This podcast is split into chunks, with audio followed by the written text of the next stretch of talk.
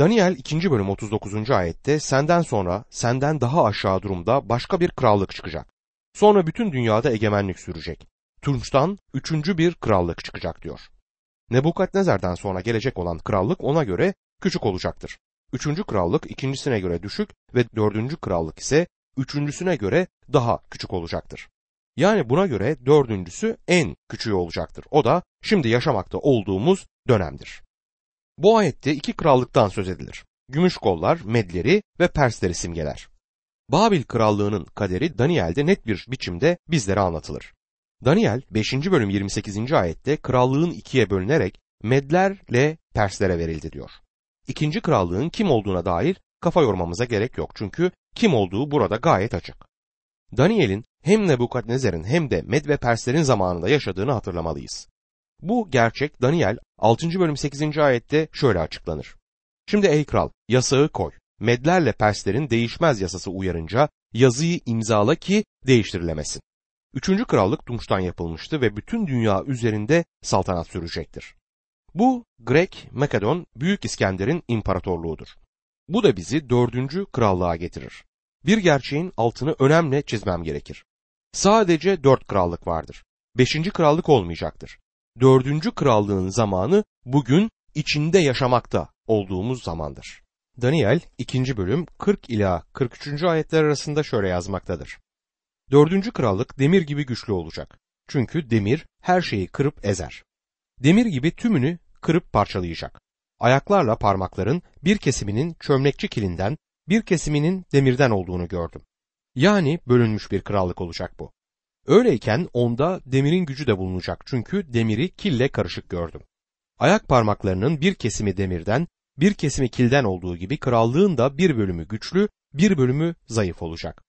Demirin kille karışık olduğunu gördüğüne göre halklar evlilik bağıyla birbiriyle karışacaklar. Ama demirin kille karışmadığı gibi onlar da birbirine bağlı kalmayacaklar diyor. Bu gerçekten de ilginç bir bölüm. Bu dördüncü krallığa diğer üç krallıktan daha çok önem verilmiştir ve Daniel burada dördüncü krallığı açıklaması için dört ayet kullanmaktadır. Ama ikinci ve üçüncü krallıkları Med, Pers ve Grek krallıklarını anlatmak için sadece bir ayet yani 39. ayet kullanılmıştır. Dördüncü krallık sonraki günlerin krallığıdır. Hatırlayalım. Daniel Nebukadnezar'e rüyanın konusunun ne olduğunu söylemişti. Tanrı bu putperest krala çok açık bir şekilde konuşur ve ona sonraki günlerin nasıl olacağını anlatır. Nebukadnezar bir dünya imparatoruydu ve imparatorluğunun nasıl sona ereceğini merak ediyordu.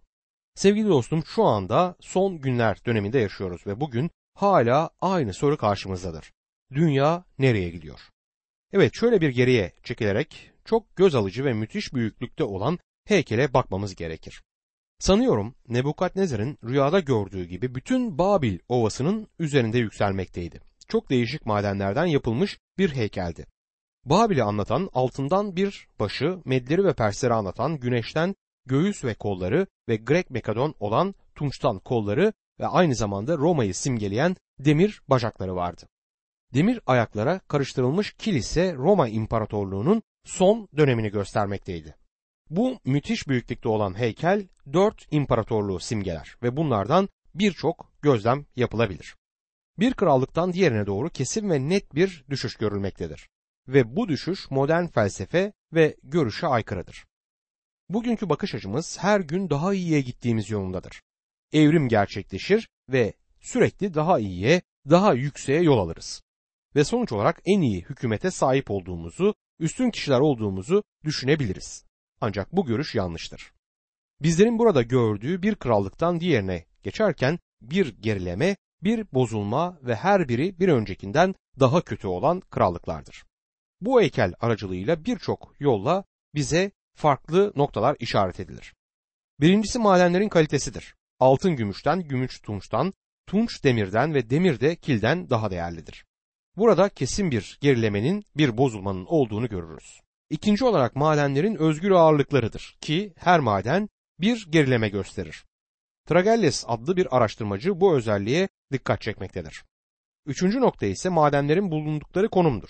Baş ayaklardan çok daha ayrıcalıklı bir değere sahiptir. Dördüncü nokta ise kutsal kitaptaki açıklama. noktasıdır. 2. Daniel 39. ayette ve senden sonra senden aşağı başka bir krallık çıkacak diyor. Bu ayetten sonraki krallığın önceki krallıktan daha gerilemiş olacağı açıkça görülmektedir. Bir başka nokta ise, beşinci nokta ise hakimiyetin bölünmesidir. Sınırlı hakimiyetin bölünmesi zayıflığı gösterir. Nebukadnezar altın baş ama Med-Pers İmparatorluğu'nun iki kolu vardır. Babil krallığı güçlüydü çünkü böyle bir bölünme söz konusu değildi. Yunan Makedon İmparatorluğu bir bütün olarak başlamasına rağmen daha sonra dörde bölünmüştür. Roma İmparatorluğu'nun ise iki bacağı vardır ama o da demir ve kilden oluşan on parmağa bölünür. Tanrı'nın hükümeti Babil'in altın başı olacak ama yöneticisi el sürülmeden yerinden kesilen taş yani Rab İsa Mesih olacaktır. O tüm görkemiyle dünyayı yönetecek ve bu yönetim ile ilgili kimsenin önerisine ihtiyaç olmayacaktır. Bir bakanlar kuruluna, meclise ve güven oyuna ihtiyaç olmayacaktır Mesih'in yönetiminde. Ve sen değerli dostum bu yaşamda onu seçmek için bir karar vermezsen orada bulunmayacaksın. Bu gerçeğe baş kaldırmanın bir anlamı yoktur. Çünkü içinde bulunduğumuz evrenin yaratıcısı olur. Bizler bu yer yuvarlağında koşuşturan küçücük yaratıklarız sadece. Tanrı'nın bizleri bu dünyadan almaya, benim evime giren karıncaları yok etmeye hakkım olduğu kadar hakkı vardır.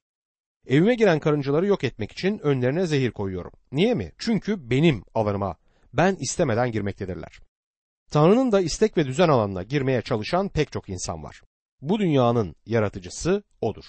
Ve istediği gibi bu kişilere davranma hakkına sahiptir. Tanrı'nın yönetim biçimi dünyanın gördüğü en disiplinli yönetim olacaktır. Ve sanıyorum ki o günlerde bir horoz bile ondan izin almadıkça ötmeyecek. Rab İsa Mesih mutlak hakimiyeti elinde tutan kişi olacak ve sen ona eğilmeyi kabul etmiyorum diyorsan o zaman onun krallığında da yerin olmayacaktır. Belki de böyle kişiler için başka bir yer planlaması iyi olacaktır çünkü o zaman burasını seveceklerini sanmıyorum. Tanrı'nın yönetim biçimi bir kralın kesin hakimiyeti, tek bir liderin hakimiyeti olacak ve onun isteği yerine gelecektir. Bu nedenden dolayı da bizlerin şimdiden ona boyun eğmeye alışmamız iyi olur. Çünkü yakın bir zamanda denetimi eline alacaktır. Devam etmeden önce bir şeye daha dikkatinizi çekmek isterim. Roma İmparatorluğundan sonra gelen bir dünya süper gücü yok. Roma İmparatorluğu sondu ve sonraki günlerde de var olacak. Aslında bugün de vardır. Bugün diğer imparatorluklar bir dış düşman tarafından yok edildiler. Ama Roma'yı hiçbir düşman yok edemedi. Hun hükümdarı olan Atilla kentin merkezine kadar girip şehri yağmaladı ama gördükleri kendisini o kadar çok etkiledi ki baş edemeyeceğini anladı ve adamlarıyla birlikte geri çekilmek zorunda kaldı. Roma İmparatorluğu parçalandı ama hiçbir düşman onu yok edemedi. Roma bugün Avrupa'nın en büyük devletleri arasında yer almaktadır. Bugün İtalya, Fransa, İngiltere, Almanya ve İspanya Roma İmparatorluğu'nun bir parçasıdır. Roma'nın yasaları devam etmektedir. Dili bile aynıdır. Bakıldığında kimse Latince konuşmaz ama Fransızcanın, İspanyolcanın ve başka dillerin temelini Latince oluşturur. Roma'nın savaşma ruhu ise devam eder. Avrupa Roma İmparatorluğu bölündüğünden beri savaşıyor. Avrupa'da şu anda neler olmaktadır? Yeni bir psikolojik bakış açısı oluşmaktadır. Günümüzün gençliği artık İtalyan veya Alman değil Avrupalı olarak bilinmek istemektedir. Tabii ki bu da gelecekte bir gün ortaya çıkıp Roma İmparatorluğunu tekrar birleştirecek adam için bir temel hazırlar. Kutsal yazılarda bu kişi günah adamı ve sahte Mesih olarak isimlendirilir. Avrupa ülkeleri bugün Avrupa topluluğu şemsiyesi altında birleşirler ve belki de bunlar yeniden Roma İmparatorluğunu kurma düşüncesi içerisine gireceklerdir. Ama Tanrı engelleri kaldırıncaya kadar o adam ortaya çıkmayacak ve o zamana kadar bunlar gerçekleşmeyecektir. Çünkü o şeytan adamıdır. Tanrı kendisine bağlı olanları ismiyle çağırıncaya kadar bunların olmasına izin vermez. Tanrı kendisine ait olanları çağırdıktan sonra kilisesini bu dünyadan alacaktır. Öyle görünse de görünmese de Tanrı amacını gerçekleştiriyor. Bu nedenle biri Roma İmparatorluğunu tekrar bir araya toplamak üzere gelecektir. Roma İmparatorluğu'nun tekrar diriltilmesinden söz etmiyorum çünkü o zaman ölmüş olması gerekirdi. Ama ölmedi. Koca imparatorluk parçalandı ve birçok insan onu tekrar bir araya toplamaya çalıştı ama başarılı olamadılar. Bu başlangıçta Katolik Kilisesi'nin baştaki göreviydi. Charmagne olsun, Napolyon ve Almanya'nın birçok imparatoru olsun bu imparatorluğu tekrar toplamaya çalıştılar. Bunların yanı sıra Hitler ve Mussolini de bu işe girişti. Ama şu ana kadar başaracak adam ortaya çıkmadı. Tanrı henüz o adamın ortaya çıkmasını uygun görmüyor. Yahudi olmayan dünya güçlerinin yıkılışı ve göklerin krallığının yeryüzünde kuruluşuyla ilgili rüya yorumunun olduğu ayetlere geliyoruz. Demir ve kil ile karışık olan son krallığın son günleri nasıl olacaktır? İnanıyorum ki kil dağılmışlığı ve on parmak ise farklı milletleri temsil eder. Demir Roma İmparatorluğu'nun son haliyle var olduğunu göstermektedir. Bunların hepsi nasıl sona erecek peki? İşte ikinci bölümün sonlarında bunun yanıtını da görüyoruz. Daniel 2. bölüm 44 ve 45. ayetlerde şöyle der. Bu krallar döneminde göklerin tanrısı hiç yıkılmayacak. Başka halkın eline geçmeyecek bir krallık kuracak. Bu krallık öncesi krallıkları ezip yok edecek. Kendisiyle sonsuza dek sürecek, insan eli değmeden dağdan kesilip gelen taşın demiri, tuncu, kili, gümüşü, altını parçaladığını gördün. Ulu Tanrı bundan sonra neler olacağını krala açıklamıştır. Düş gerçek, yorumu da güvenilirdir, diyor Daniel. Mesih karşıtı ya da günah adamı Roma İmparatorluğunu geri getirecektir. Bir dünya diktatörü olacak ve tıpkı Nebukadnezer'in dünyayı yönettiği gibi o da dünyayı yönetecektir. Bunun için Vahiy 13. bölüme bakmanızı öneririm. Bu ideal bir hükümet ve yönetim biçimi ama baştaki kişi yanlışsa çok kötü sonuçları olabilir. Bu Nebukadnezar için doğruydu ve göreceğimiz gibi Mesih karşıtı için de aynı durum geçerlidir. Rab İsa Mesih geldiğinde otokratik bir lider olarak dünyayı yönetecek ve bütün baş kaldıranları da ortadan kaldıracaktır. Mezmur yazarının söylediği gibi 2. mezmur 9. ayet demir çomakla kıracaksın onları çömlek gibi parçalayacaksın. Bugün benim onun için özür dilememi istediğini sanmıyorum.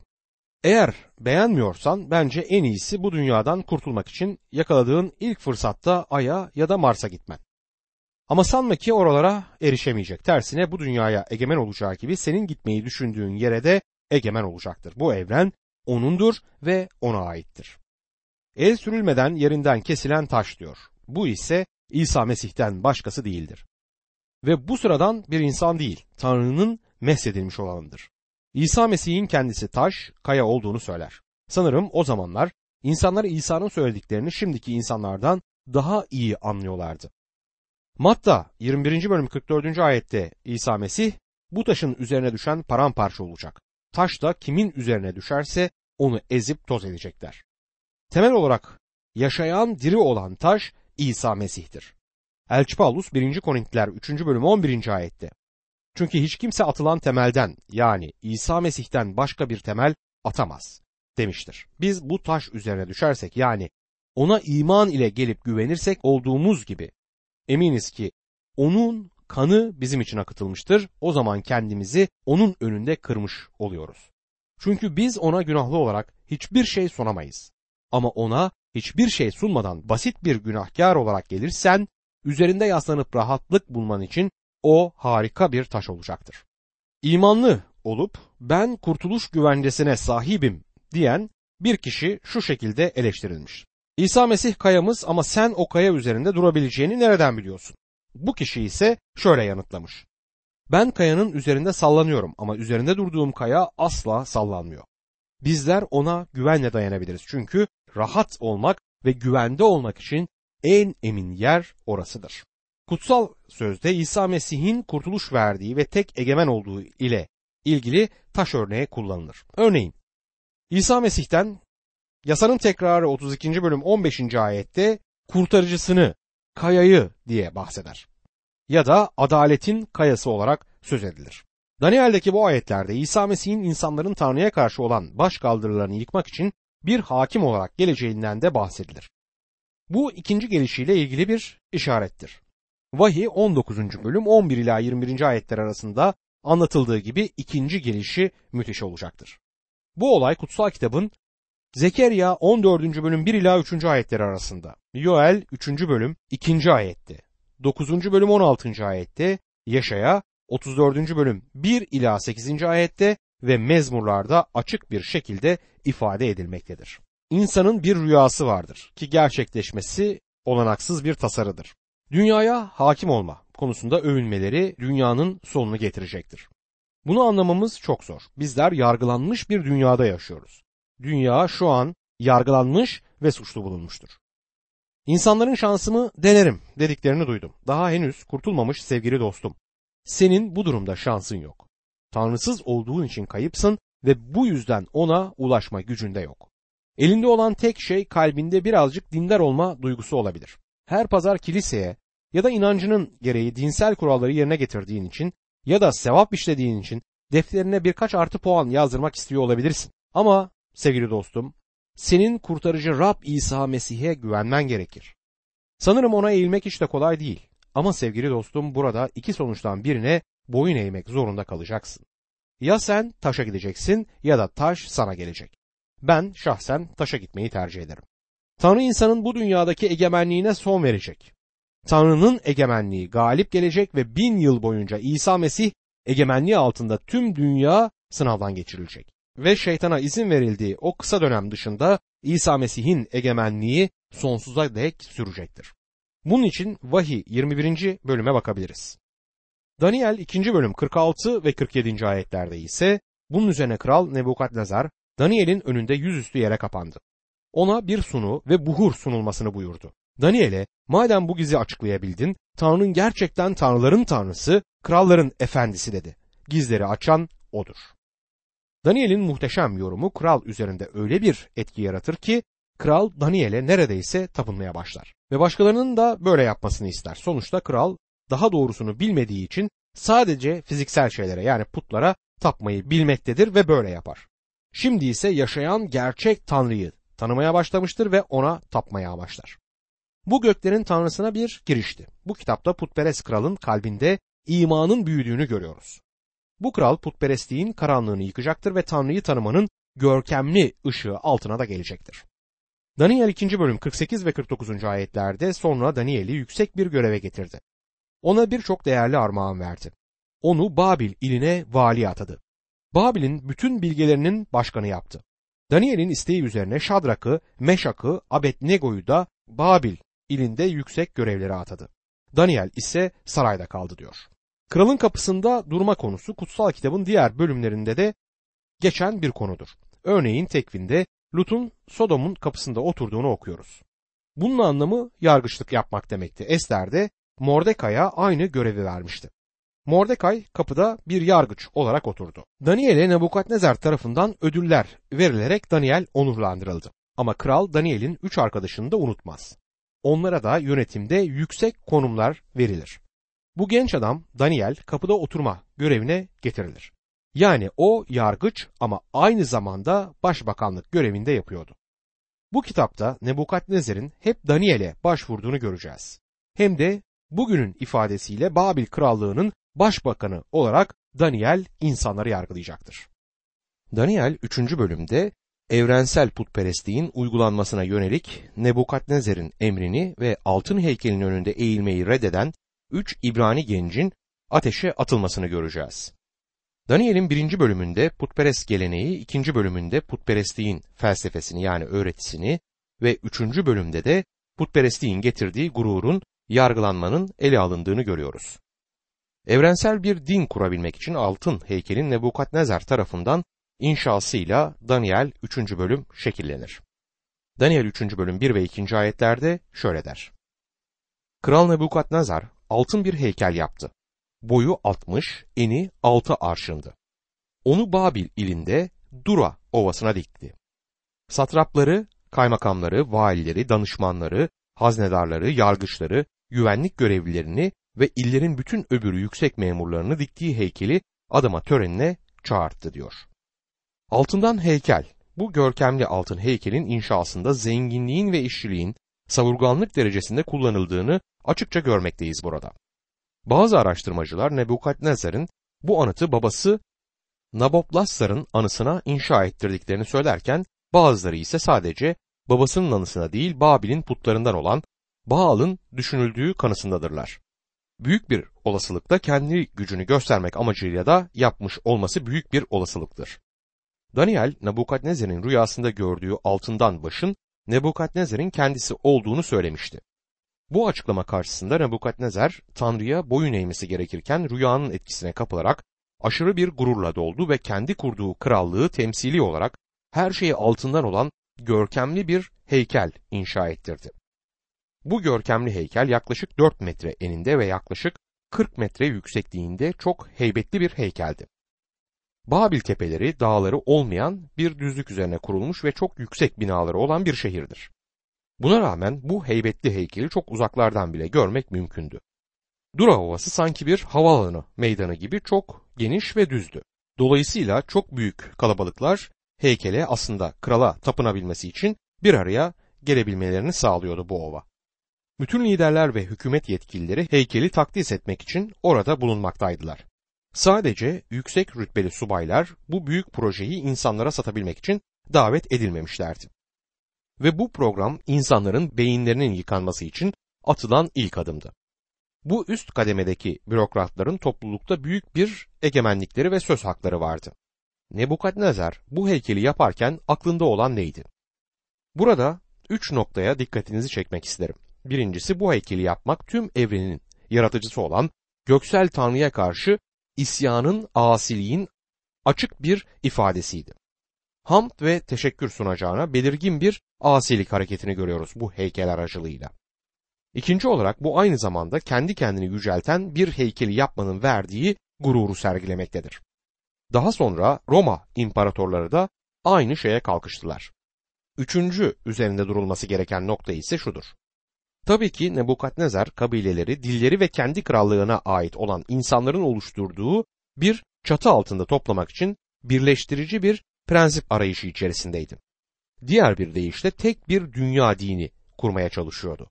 Tek bir dünya dini yapma eğilimi Nuh'un oğullarının isyan ederek kurmaya çalıştıkları Babil kulesini tekrarlamaktan başka bir şey değildir. Günümüzde de dünya dini kurma çalışmaları içinde olan pek çok insan var. Bu kişiler bu yöne doğru ilerlerken farkında olmadan İsa Mesih gerçeğinden tamamen uzaklaşmaktadırlar.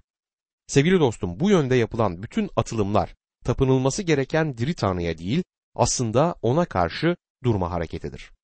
Tabii ki bu harekette Rab İsa Mesih kilisesini yani gerçek Mesih inanlarını aldıktan sonra gelecek olan büyük sıkıntı dönemine doğru öncülük edecektir. Hangi ırktan, renkten olursa olsun eğer kişi Mesih'te ise Mesih'le alınıp götürülecektir.